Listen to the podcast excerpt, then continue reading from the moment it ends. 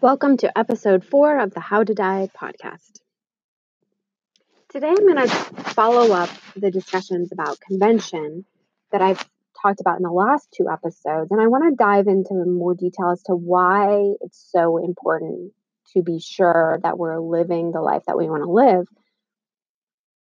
One of the one of the most famous books about dying and about the regrets of people on their deathbed is written by a woman named Bonnie Ware. She wrote Five Regrets of the Dying, which I believe was a, a New York Times bestseller. She had worked with people who were on their deathbed. She she cared for them for a number of years of a number of people, and she spent time talking to them, asking them questions about their life and the regrets of their life. And she took a note and she paid attention to the five top regrets, one of them was, I wish I hadn't worked so hard. One of them was, I wish I had the courage to express my feelings to the people that I loved. I wish I had stayed in touch with my friends. And one of the top regrets was, I wish I had the courage to live a life true to myself, not the the life others expected of me. And I wish I had let myself be happier. And I feel like that cuts to the core of what I've been talking about with mm-hmm. convention, that it's so critical that we're always asking ourselves, are we really doing what we really want to do?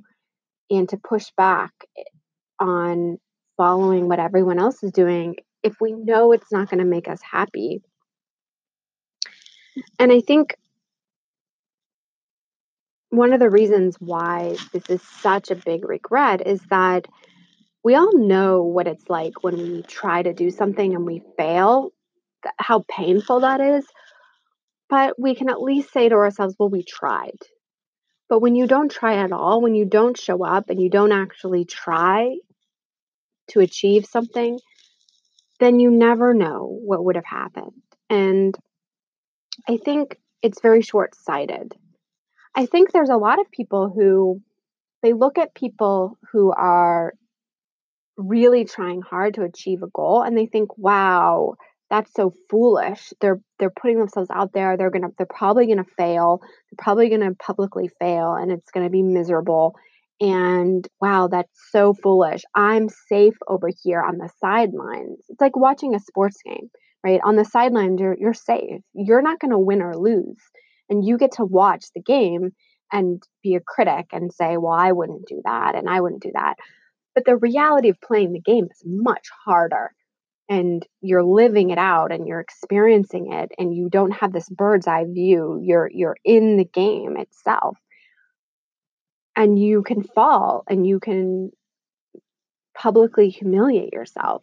But you have the possibility of winning. And when you're on the sidelines, you don't have that possibility. But it's just so easy when you're on the sidelines to think, well, look at how much they're stressing themselves out trying to win this game. My life is so much easier. Sure, maybe I won't win, but I'm taking it easy over here. The problem is is as you move through time, like if you're 20 years old and you have that attitude, by the time you're 25, 30, 35, 40, you're going to see people surpass you. You're going to see people reaching accomplishments, making money, having experiences, cool experiences, living their lives and putting themselves out there and reaping the benefits of that. And I think that that's what can create these regrets this knowing in your heart that you didn't try that you didn't show up that you didn't at least put your hat in the ring and play the game to see what would happen.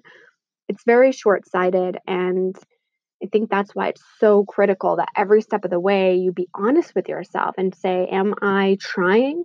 Because in the long run it won't benefit me to sit on the sidelines